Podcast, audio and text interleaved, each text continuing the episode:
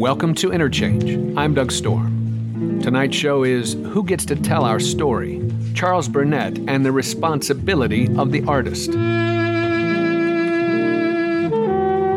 Our music is from John Handy's Recorded Live at the Monterey Jazz Festival, released in nineteen sixty-six, and we'll use it somewhat willy-nilly throughout.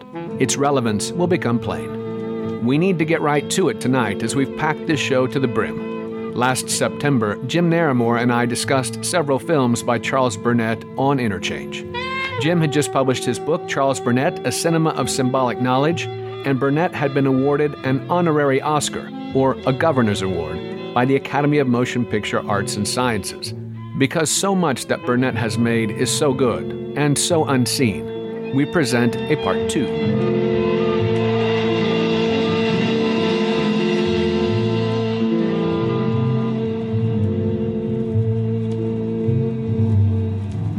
Here's Jim Naremore on the importance of Burnett's films. Burnett has never had the opportunity to play with the kind of fancy toys that A-list directors get to play with, the technical things. Uh, and uh, he, to, to his credit, he's never done commercials.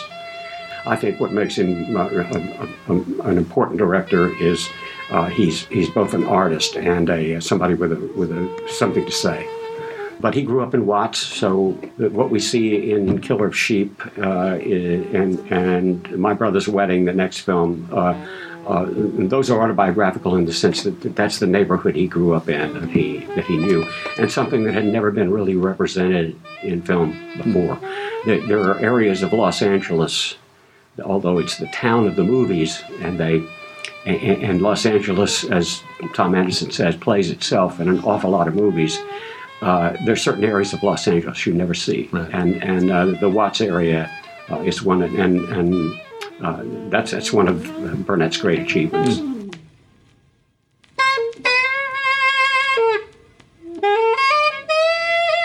The anti-Hollywood ethos of Charles Burnett might be an alternative title for the show.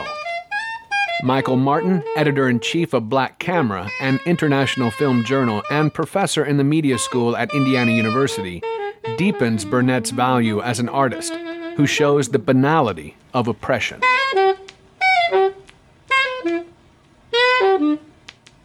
Black people um, live in a state of internal colonization. That the black community, evidenced today in the Black Lives Matter, uh, the nature of policy, race-related policy, questions around immigration and so forth, who see people of color as uh, to be to be like Native Americans, kept on a reservation, a reservation that is the inner city, a reservation where discrimination around questions of residential housing, uh, education, the whole gamut, um, uh, reinforce uh, the, the reality, the actuality of the black condition. And Charles Burnett does that without putting it in your face.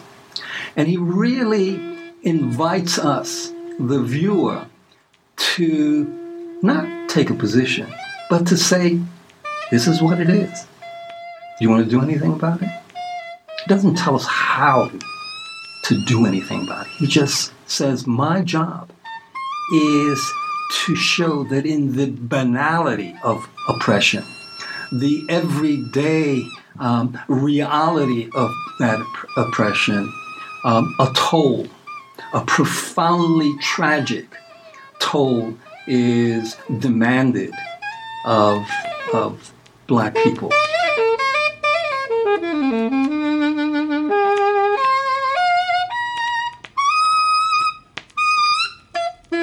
Tonight, we'll also be joined by Jacqueline Stewart, author of Migrating to the Movies, Cinema and Black Urban Modernity, and professor in the Department of Cinema and Media Studies at the University of Chicago. And Jonathan Rosenbaum, longtime film critic for the Chicago Reader, now retired, and author of thirteen books, most recently Goodbye Cinema, Hello Cinephilia, Film Culture in Transition. we'll close the hour in conversation with Charles Burnett himself. And as we close, so shall we begin. Here's a clip from his honorary Oscar speech from November eleventh, twenty seventeen. His concern is the responsibility of the artist to represent his community.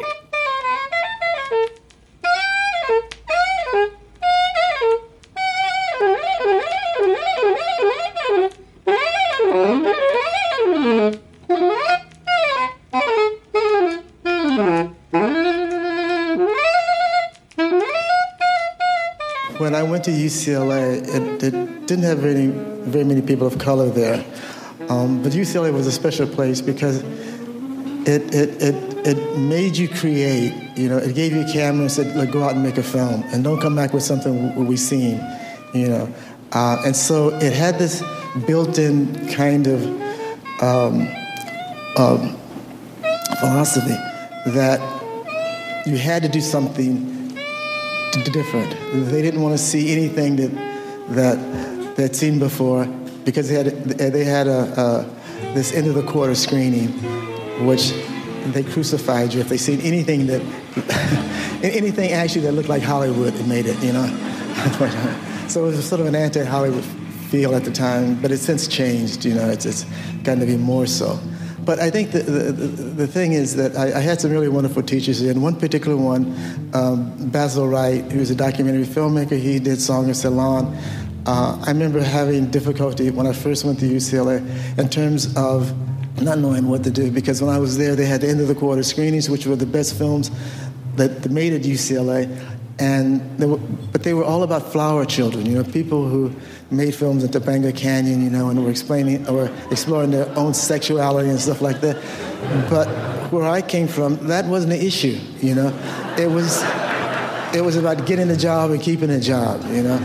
And uh, so those are the kind of films I wanted to do. And it was Basil Wright who sort of pointed me in that direction. And the other thing that would made it uh, uh, worthwhile and, and, and, and gave me some guidance was the fact that there were people of color who came.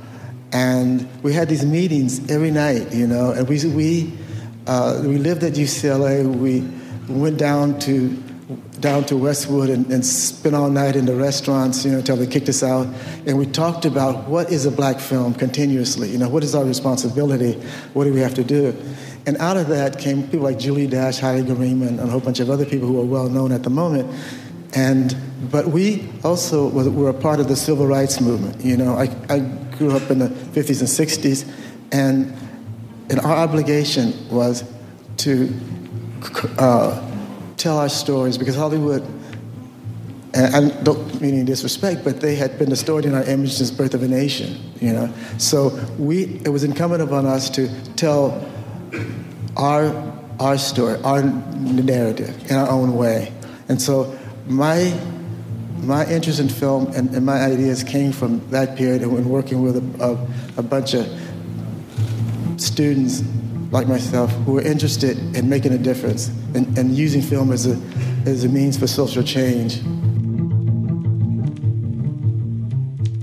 This is Doug Storm on Interchange. Our show is Who Gets to Tell Our Story? Charles Burnett and the Responsibility of the Artist.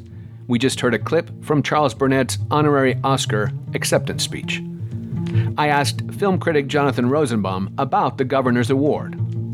Well, I was really happy about it. Uh, it was long overdue uh, recognition. I mean, I've often felt that, you know, you could divide the history of cinema between uh, the people we've heard about, which are usually the people who are skillful hustlers, and then the really skillful people who are not hustlers, who we probably haven't heard about. Mm-hmm. Uh, and Charles is one of those. Mm-hmm. He doesn't, I don't know how well he knows how, to, he probably doesn't know how to hustle, but he sure knows how to make movies. And they're not the same thing, and we often confuse the two things, mm-hmm. because all we know about is what we hear, and what we hear usually has tons of money and studio muscle behind it, and advertising power. And, you know, and Charles doesn't usually get those things, but that doesn't mean he isn't a, a, one of our most, one of America's, you know, leading filmmakers. Now let's get into some of the work. This is Michael Martin discussing Burnett's nineteen seventy-two short film, The Horse. Like Killer of Sheep, this came out of the film program at U C L A. Of this film, Burnett has said he was influenced by William Faulkner. Quote, "He wrote a story called The Bear, and I wanted to make a movie of it. It's a kind of metaphor, something he was very gifted at. And I wanted to do something on his personal South, where everything is said and explained in a symbolic way," unquote. Let me talk a little bit, if I can, about The Horse, a understudied, seemingly ignored uh, film that even the scholarly community has not paid sufficient attention to, precisely because it falls, at least visually, outside, and in terms of its setting, outside of this landscape of urban, gritty um, environment in which Black people endure. Uh, the Horse is, I think, very much a part of that landscape, not in its physical attributes, because it takes place in a bucolic environment, it takes place in a pastoral environment, but it evokes the same central concerns that inform Burnett's other works. And I should say that um, Charles uh, describes this film as an allegory of the South. It's the story on its face of a young Black boy who witnesses the execution of a horse that has passed its utility to its owners. There is an affection between the boy and the horse in such a way that foregrounds, I think, the distinction between human beings of different racial backgrounds. Four white men arrive at this broken down house.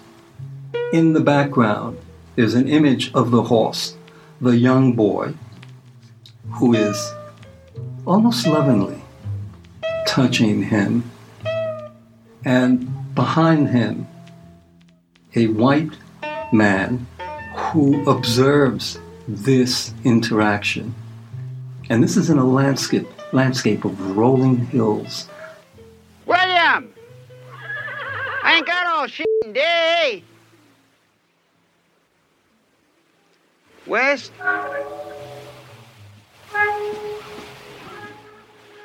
Lee? How long you gonna stay out here? You getting wind the hell out here to see a damn old horse get put away? Where'd that boy come from? That's Ray's boy.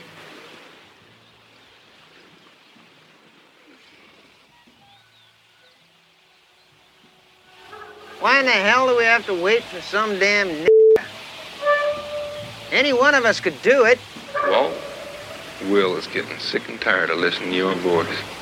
You don't have to tell him nothing.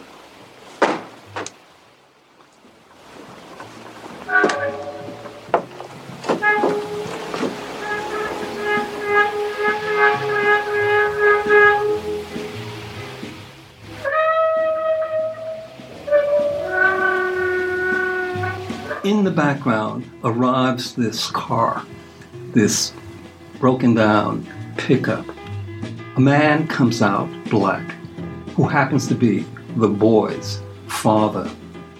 One of the men unwraps a, a newspaper uh, and we find a gun.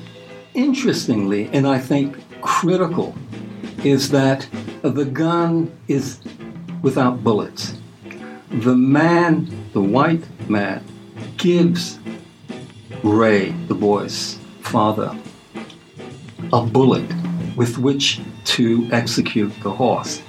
I found that revealing of a power relationship that exists between white and Black, wherein labor is what mediates between races in the South. And in that sense, it is an allegory of the South at that time, where there is a divide.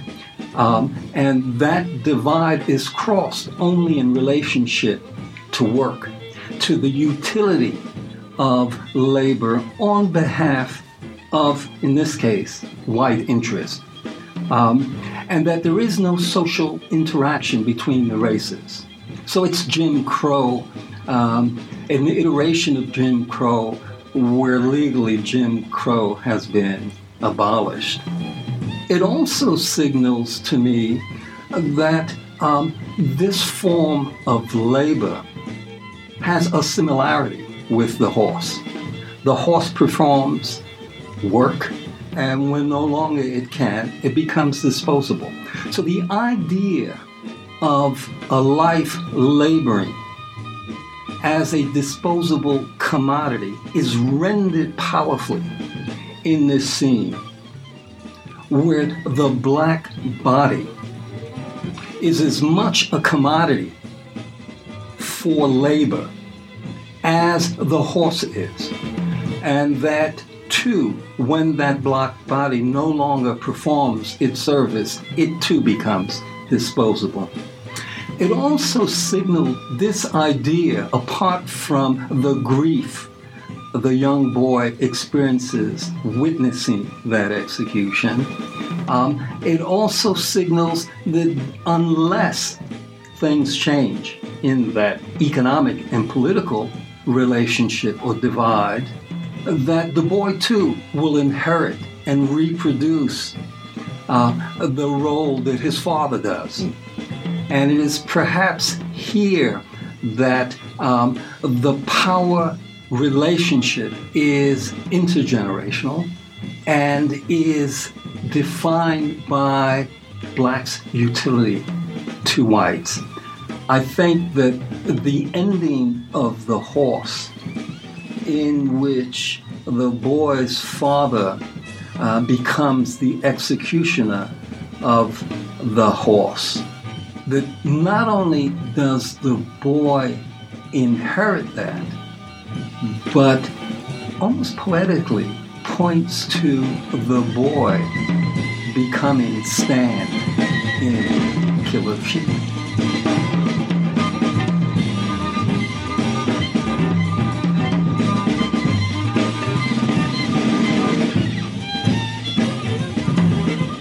It's time for a break. We'll hear more from John Handy's nineteen sixty-six album, recorded live at the Monterey Jazz Festival. Next up is Jacqueline Stewart on the reflective, quiet, and patient films of Charles Burnett. Stay with us.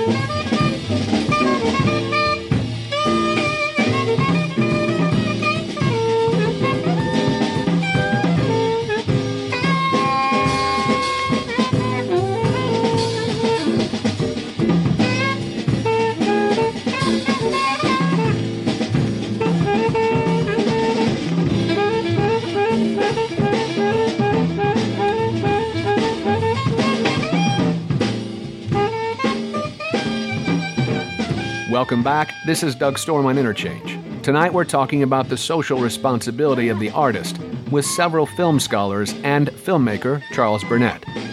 In this segment, the films under discussion will be Killer of Sheep, The Glass Shield, and When It Rains. First up, Jacqueline Stewart on Burnett's acclaimed masterpiece, Killer of Sheep. It was his Master of Fine Arts thesis at the U C L A School of Film.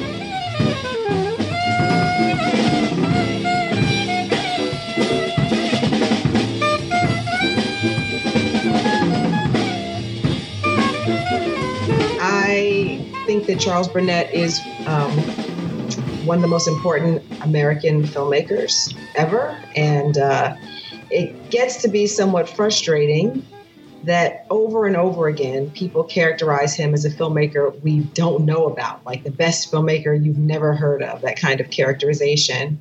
Um, I mean, I suppose that's true in many ways, but it also has the effect of further marginalizing him. And uh, the fact of the matter is that among folks who really do know the history of American cinema and who value um, aesthetically ambitious cinema, thoughtful cinema, um, have long appreciated Charles Burnett. He's had a major following uh, among European film audiences and film critics for a long time.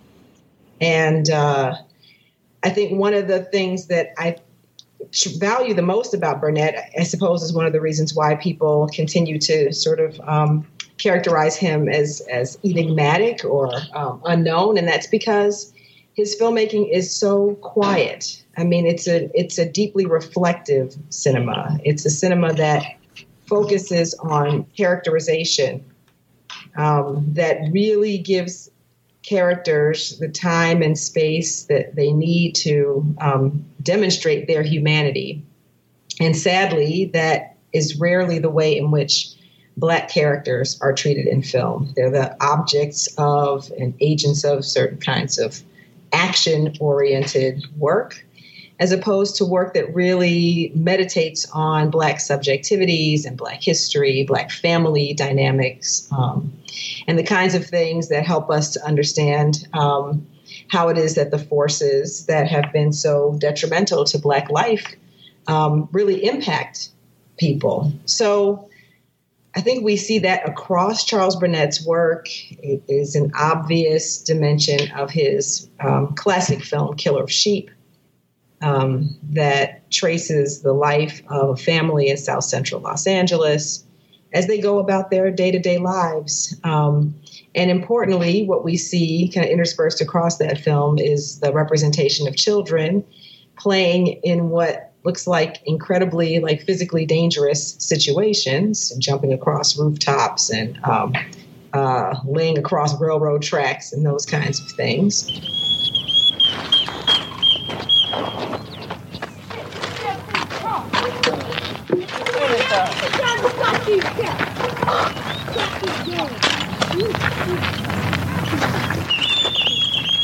Hey, y'all, stop whistling. Come on. Here you go. Hey.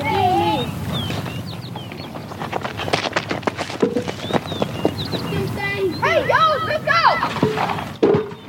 And Charles talks a lot about having engaged in that kind of child's play when he was a kid growing up um, in South Central L A, that he would just spend hours and hours out in the streets um, with his friends, um, you know, adventuring in that environment. Hey, boy, you gotta move before you get hit.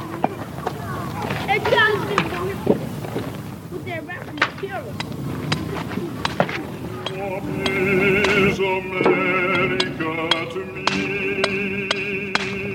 a name, a map of a flag I see, a sacred democracy? What is America to me? The house I live in, a plot of the street, the grocer and the butcher, and the people that I meet, the children in the playground, the faces that I see, all races, all religions. And so that kind, you know, representing that kind of duration, it's not just a commentary on the lack of adequate, safe, recreational opportunities for Black children, Black urban children, although it's certainly doing that.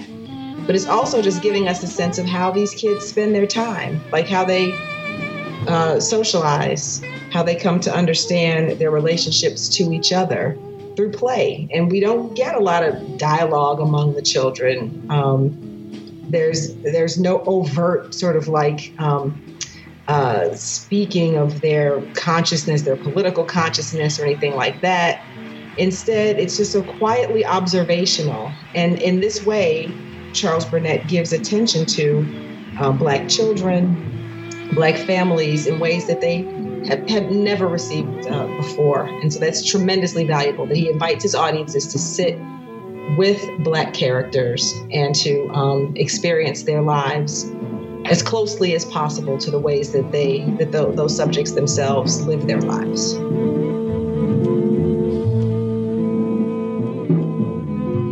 This is Doug Storm on Interchange. Our show is Who Gets to Tell Our Story? Charles Burnett and the Responsibility of the Artist. Now, Jacqueline Stewart takes us from the work of an outsider and beginner to that of a master trying to work within the Hollywood system on his film, The Glass Shield.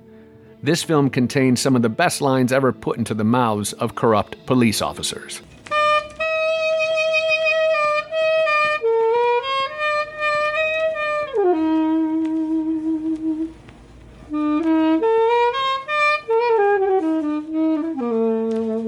So one of the films that I think has vexed film critics for a long time is his film, The Glass Shield, which is about the racism within um, law enforcement and the difficulties of uh, a law enforcement officer who experiences a tremendous amount of discrimination uh, among his colleagues.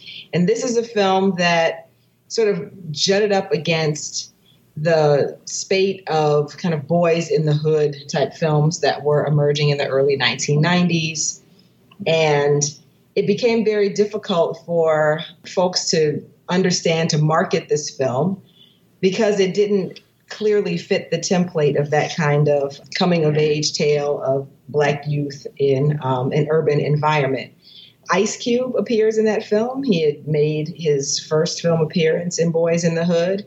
And so his status as a rapper and as an actor who was associated with this kind of emerging hip-hop cinema was one of the ways in which uh, the producers of the film were trying to insert something kind of familiar to mainstream audiences in The Glass Shield. Uh, but he plays a small role.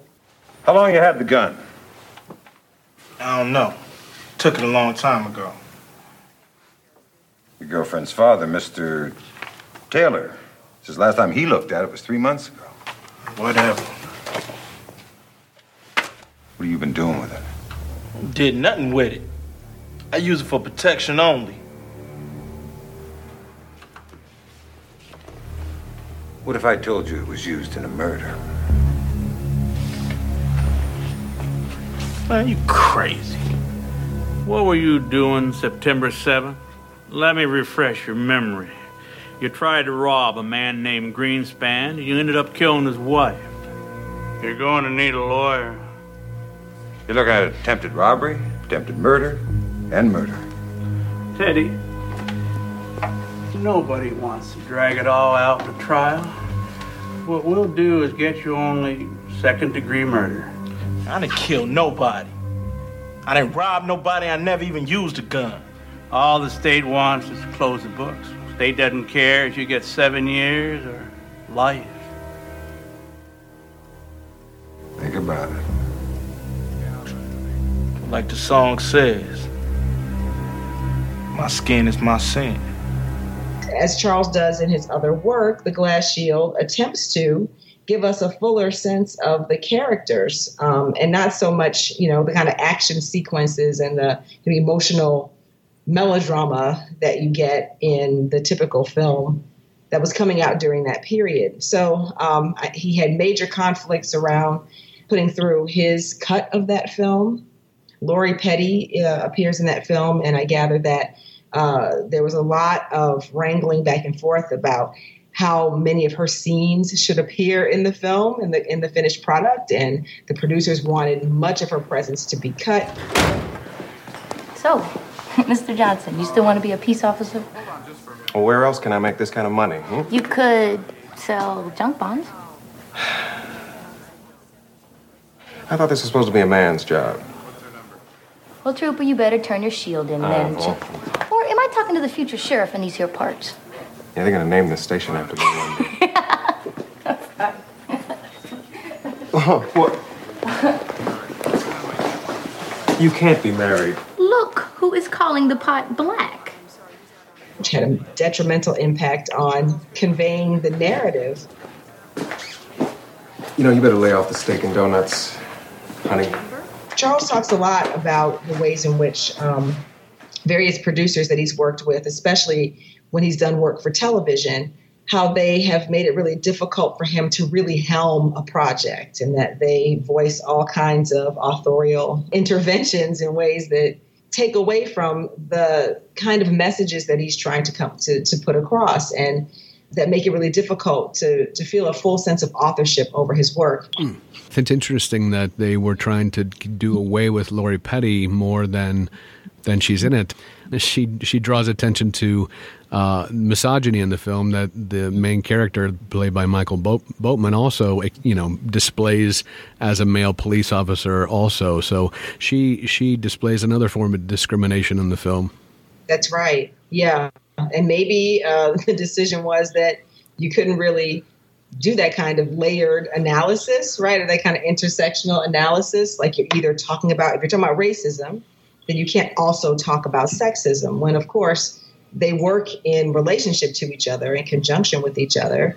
Um, and that's one of the most powerful things about the film, is showing that a white woman can also have uh, experiences with this kind of patriarchal structure, and that it makes them kind of uneasy allies.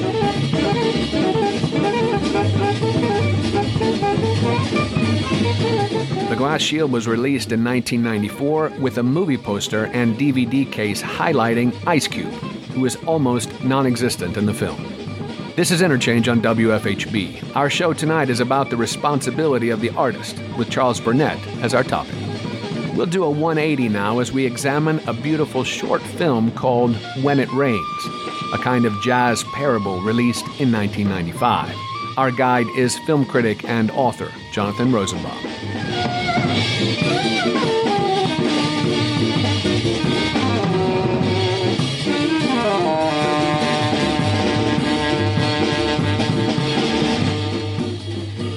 The one that I'd like to cite, which is my own favorite, is the short film When It Rains, which is on my all-time ten favorite films uh, list, actually. Well, tell us a little bit about that film, then. It's uh, one I assume most people will not have heard of. Right, although they can find it on the um, the two-disc D V D set of Milestone g- devoted to Killer of Sheep. This is a film that uh, Charles made for French television, actually, after he did work on a... Uh, a mini-series that was a kind of a nightmare for him because of all the producers' interference, called The Wedding. Uh, this He suddenly was given carte blanche by French T V. They said, do whatever you want, here's some money, you know, basically. And he went out and shot this twelve-minute movie, which is just so wonderful. It's, it's really a kind of a parable. I mean, you could call it a blues parable. It's It's narrated by a guy who's got a really interesting kind of uh, narrating voice, who's a, what they call a uh, the kind of African guru who's a teacher and, and, a, and, a, and a, a storyteller. A new year, trouble already.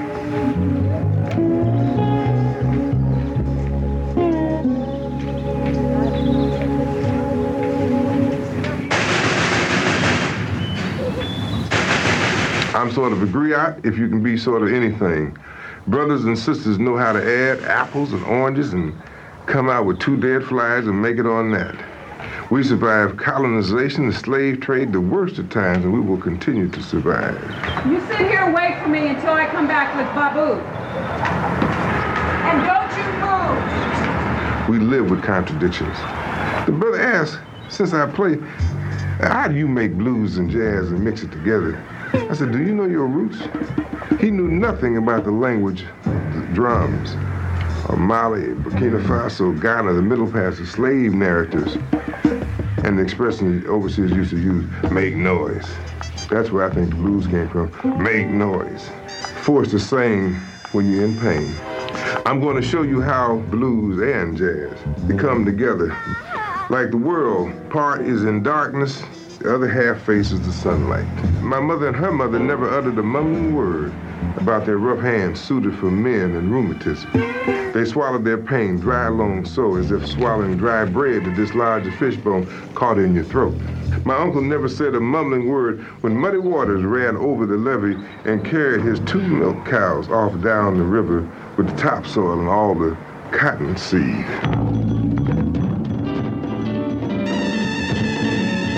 it's right after the holidays on Christmas where they're throwing, you know, families in lots are throwing away Christmas trees and stuff. And there's a family that's going to be evicted if they can't come up with the rent. And so he goes around trying to find ways of, you know, like forestalling, the, you know, like them being evicted. And it's each person he goes to see is like a separate chorus in a jazz solo. It's very much got the, you know, jazz in it, and it's about jazz, and also the spirit of the blues. So he goes to see various people, and uh, and as I say, each one is like a blues chorus. It's uh, and it's quite comic, some of it. I mean, and all sorts of reactions. I mean, you know, there's a the woman who's being evicted, her, her former husband, who's kind of seems like kind of crazy and can't, you know, and, and is really unresponsive. Somebody who offers to help by sending out a um, a gangster to kill the landlord. You know, it's like, and in the meantime, she, you know, it's like um, we there's a kind of a lot of musicians playing outdoors, and so we hear this wonderful, uh, you know, drum solo by, I think, all the Tunji, in fact, and you see wonderful dancing by some women and everything to the music. And eventually it gets resolved by, uh, you know, somebody who, who's this crazy guy with a crazy-looking trumpet on the street, uh, doesn't have any money, but in fact gives him an album that he happens to be holding, you know, like an old L P record album. Oh, man, I can't believe this. My main man, my ace boon coon. I've been looking for him all day. Yo, Louis. Yo, Brother Juno. Brother Juno. Hey, man, what's up? How you doing, brother? My horn. I got a gig tomorrow. I'm not finished, man. Let me have a couple I, I, of dollars. I got the sisters in trouble. Just a couple of dollars, brother. Oh, oh, man, I don't have any money. I don't have any bread at all. Well, look here, why don't you take this album? I told the no, to the house. Check the album out, man. Brother. Check it out.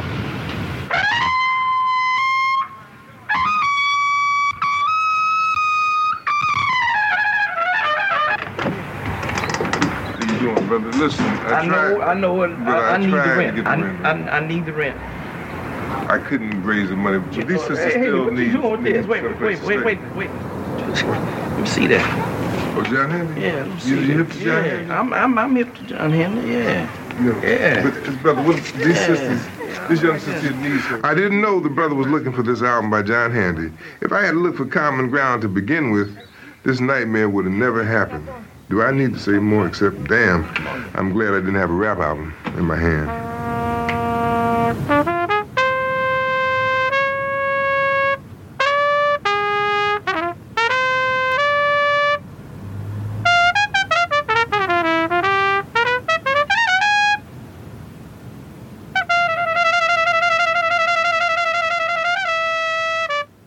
It winds up getting resolved as kind of barter instead of, you know, like capitalism. And uh, all of this, as I say, is handled both comically and musically in twelve minutes. And over the twelve minutes, you get the most wonderful view of a whole community. Mm. And a community that actually finds a way of, of sort of like uh, benignly dealing with its, you know, uh, its problems. It's, it also struck me that the actual album is significant because the album is a John Handy mm-hmm. album from the sixties. And John Handy strikes, strikes me as the perfect example of a musical thing that joined together both the counterculture and the black community. So in a certain sense, what this is a parable about is about sixties counterculture in some ways, as well as uh, the black community. So it's an it's very it, it floats by very effortlessly and pleasurably. It doesn't seem at all overloaded, but you know there's a whole world packed into the twelve minutes of this film. So that's why I love it so much.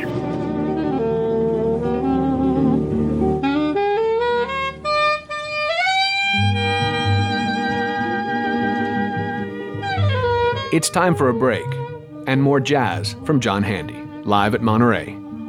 When we return, we'll hear from Charles Burnett himself on what it means to make films in your own voice and from within your own community. Stay with us.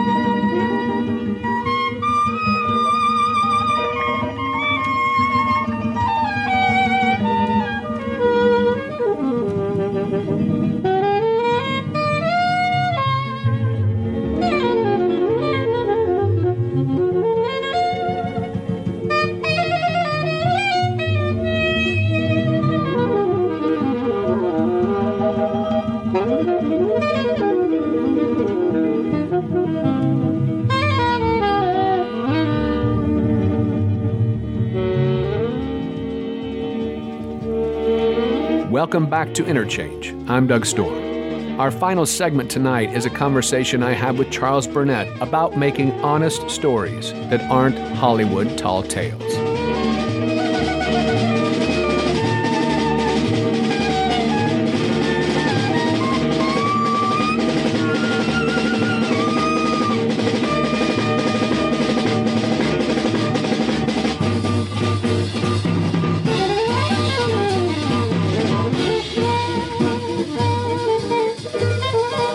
Hollywood is what it is, and it's uh, been serving a particular class and a particular kind of movie for a long time, and part of your own, um, I guess, instructional formation, you know, coming out of U C L A and, and being in a, uh, a program that, that favored art, favored, you know, learning to make film versus uh, learning to operate within the Hollywood system, um, you know, doesn't necessarily uh, prepare you for what's available to you in this culture, you know, other than uh, doing the best you can with what you what you have done. Um, the the the channels to make movies and have them be seen are so narrow that, you know, by, you're you, you're very limited in what you can do.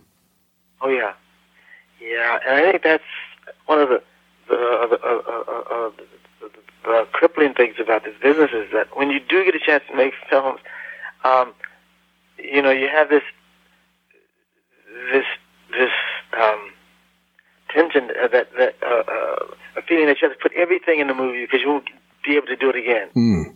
This is one time only kind of situation. Each time you have to get over that. You know, mm-hmm. That's been one of the. It's not like um, um, challenging the material itself, but it's like, do, do I use this for, you know, to say everything, you know, mm-hmm. and, and, and, and, and and it took a long time to get over that, you know. If you don't make another film, that's fine, but but make this the best you can, and and hmm. don't don't worry about the next one. Just concentrate on on that.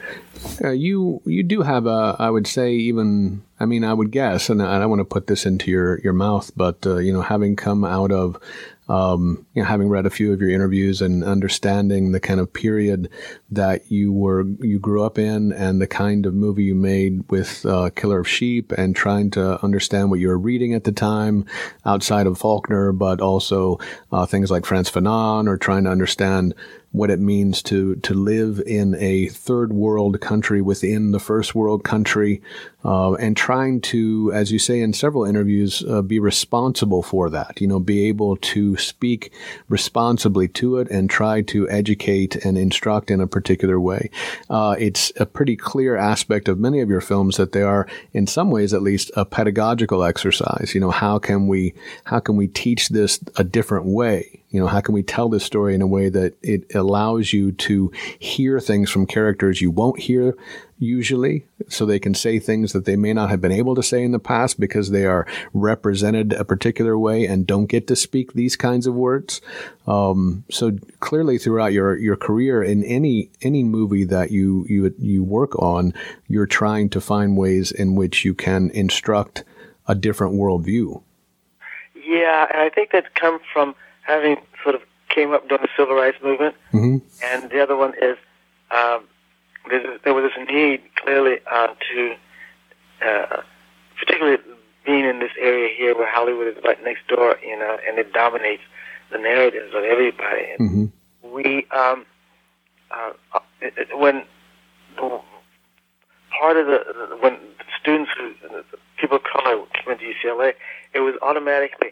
Uh, this this the concern about what is our, what is our story, you know, and who should tell it, you know, and how should we tell it. It was this constant debate and discussion on and on and on, you know, um, and then you had what sort of surprisingly um, aided in this conversation was the rejection of the black exploita- black exploitative film, mm-hmm. and uh, we knew we, we didn't want to go in that direction. We knew we didn't want to go into the sort of Birth of a Nation Hollywood kind of uh, film, and uh, So we were stuck trying to come up with something that uh, uh, was not authentic voice, but mm-hmm. was something that people could look at and say, you know, this is our experience, and, and if you live in a community, this is what you would see. And mm-hmm. that's what I wanted to do with Killer of Sheep. I didn't want to impose my values on it, and, you know, um, and, and saying this represents all of the black community. No, I just wanted to say this is a couple of some friends of mine. This is how I grew up, mm-hmm. and what I wanted to say, because that way, um, you know, anyone can challenge it, and you can say whatever you want. No, it it, it represents friends of mine that I, that I saw, and trying to make sense out of it. Mm. I, I knew that, um, I, you know, I uh, used to be a, not used to be ever, but I was a fan of of uh, Paul Robeson, mm-hmm. and, uh, and and I used to get my hair cut right in the heart of Watts, you might say, and uh, with these old guys that would cut hair, and I enjoyed going to the barbershop. Uh, in fact, I went to the barbershop quite frequently then, more so than I would necessarily. But, you know, just to get in an argument with these guys, mm-hmm. and uh, and uh, they were off the South, you know, and and um, I talked politics and everything. And so I remember one day when it was Paul Robeson's birthday, or celebrating his whatever, and um, and so uh, uh, I thought they would be excited about Paul Robeson, but they weren't. I mean, you know, they were like really conservative in their way of thinking, in a sense.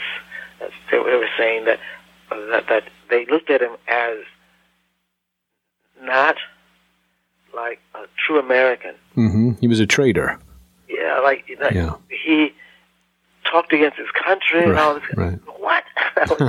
right, right, right. And then they got into this bloody argument, you know, yeah. about uh, uh, about race, about all this stuff, about South, and, uh, and it, it, you know, and Paul Robeson represented to, to me and all, all these young folks, you know, and uh, and and so we got to a point where uh, I, I thought that if anyone would be for any kind of uh, uh, rebellion or revolution, it'd be these guys. Right. There's racism, we experience all this sort of thing, right. and no, they were just the opposite, and and so. Uh, I was disappointed in that, you know? yeah. It was a, uh, but it was a learning lesson.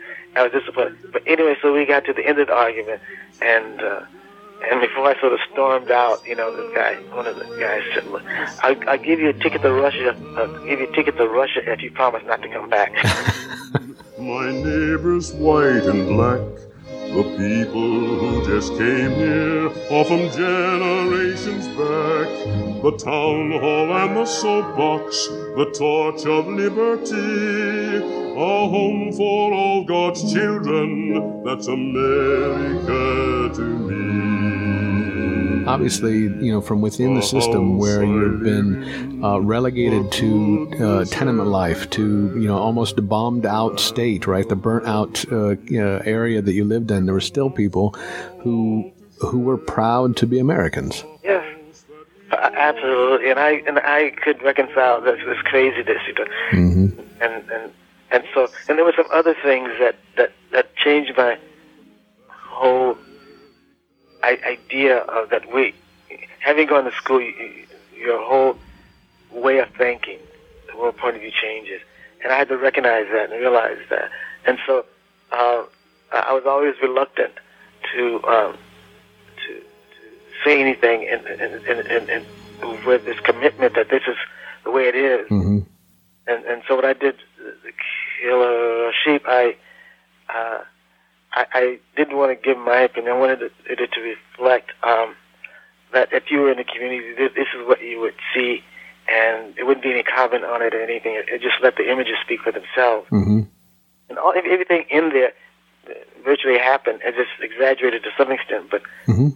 but it was something I, I witnessed and, and things like that. And uh, for example, so uh, this. Um, I mean, you, you'd see all the absurd things and, and, and that uh, make life difficult to try to make sense out of. I right. remember, um, like uh, these guys, uh, they would they would steal a battery, a car battery, every day, every morning. Someone would wake up, a workman or something, and try to start his car, and it couldn't start because the battery was taken.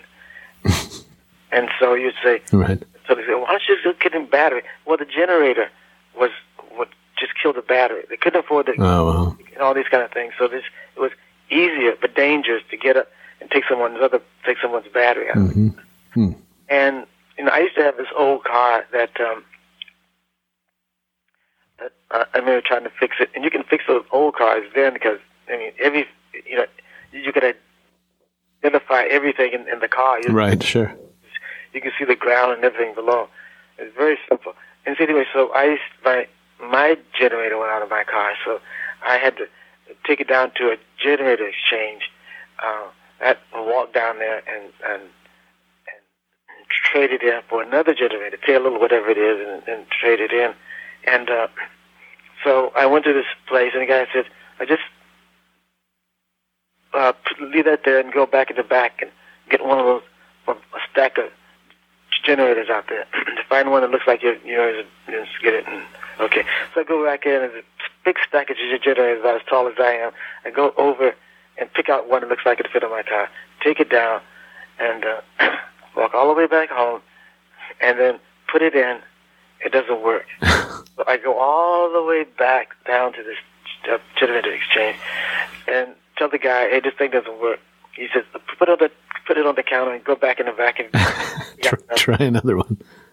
So I go back to the back, look through these all these generators, and I've only been gone for about an hour. And I looked there, and I saw, I see my old generator in the in the stack. Uh-huh. And I feel like these these guys haven't fixed this thing. Just try, you know, whatever. And uh, so this would go on and on and on if if if, you, if, you, if you're not careful. So, I mean, you get this absurd kind of stuff that's happening to you all the time. Yeah. Uh, it's, a, it's a lot of things like that happen, and so uh, and and this some of the things in the movie re- reflected on, you know, why people are frustrated, mm-hmm. all this kind of stuff. Mm-hmm. What do you think? Um, it like how does it come about that as as you were confronted with?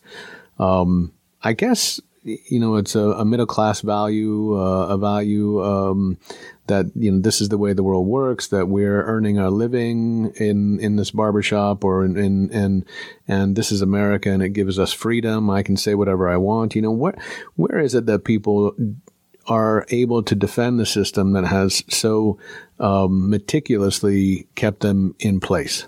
Like how, how do we how do we change those particular, like, again, I think of your film, for me anyway, your films do this kind of work, you know, the attempt to um, not in a heavy-handed way, but in an attempt to sort of uh, undermine some of the ways in which stories are told.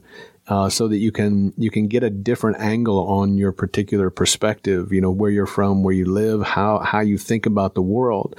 Uh, to me, this is is is a great part of what makes what makes your films worth uh, seeing again and again and again, is because they sort of reveal these new ways to to perceive your community. Um, is this is this kind of the goal you set for yourself in some ways to you know to to help people think differently? Well. Well, I, I, one of the things is, is by by seeing it for the for the first time to an extent. Um, mm-hmm. a, a lot of times these these little incidents, these things that people endure and, and, and experience here, they're they're not presented in film. Mm-hmm.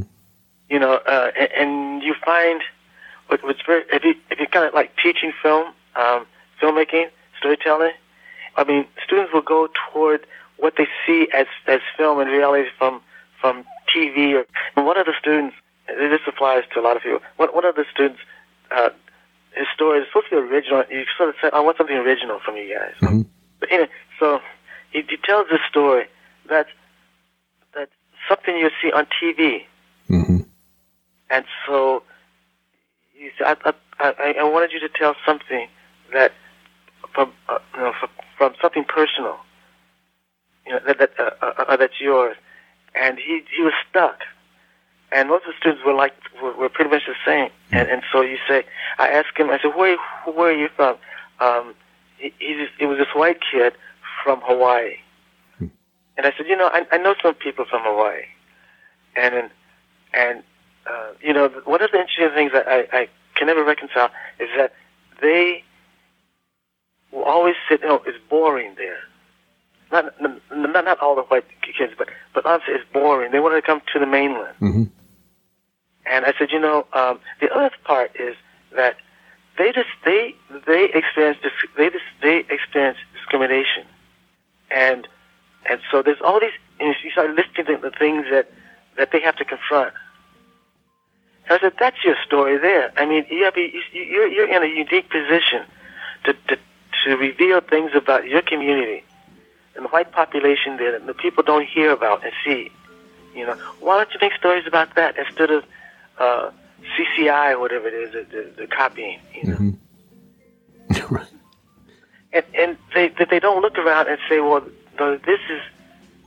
This is a story element. This is what I should be doing. This, this, I can, you know, I understand this. I, you know, and I mean, Hollywood has sort of dominated, mm-hmm. you know, how we think about movies and stories in life. You know, to tell, if it doesn't take that form out of form, it's not a story.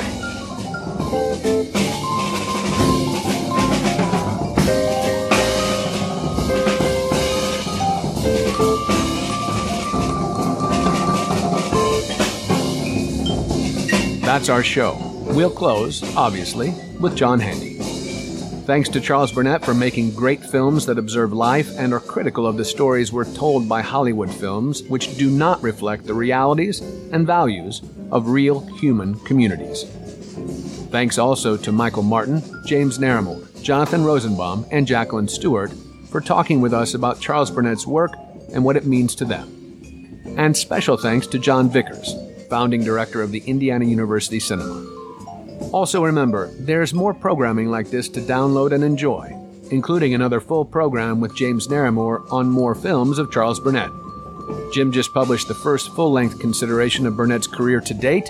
It's called Charles Burnett, A Cinema of Symbolic Knowledge, and published by the University of California Press.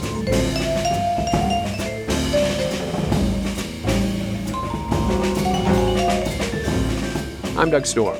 I produce Interchange. Cade Young is executive producer. This is Bloomington, Indiana's community radio station, W F H B. Thanks for listening.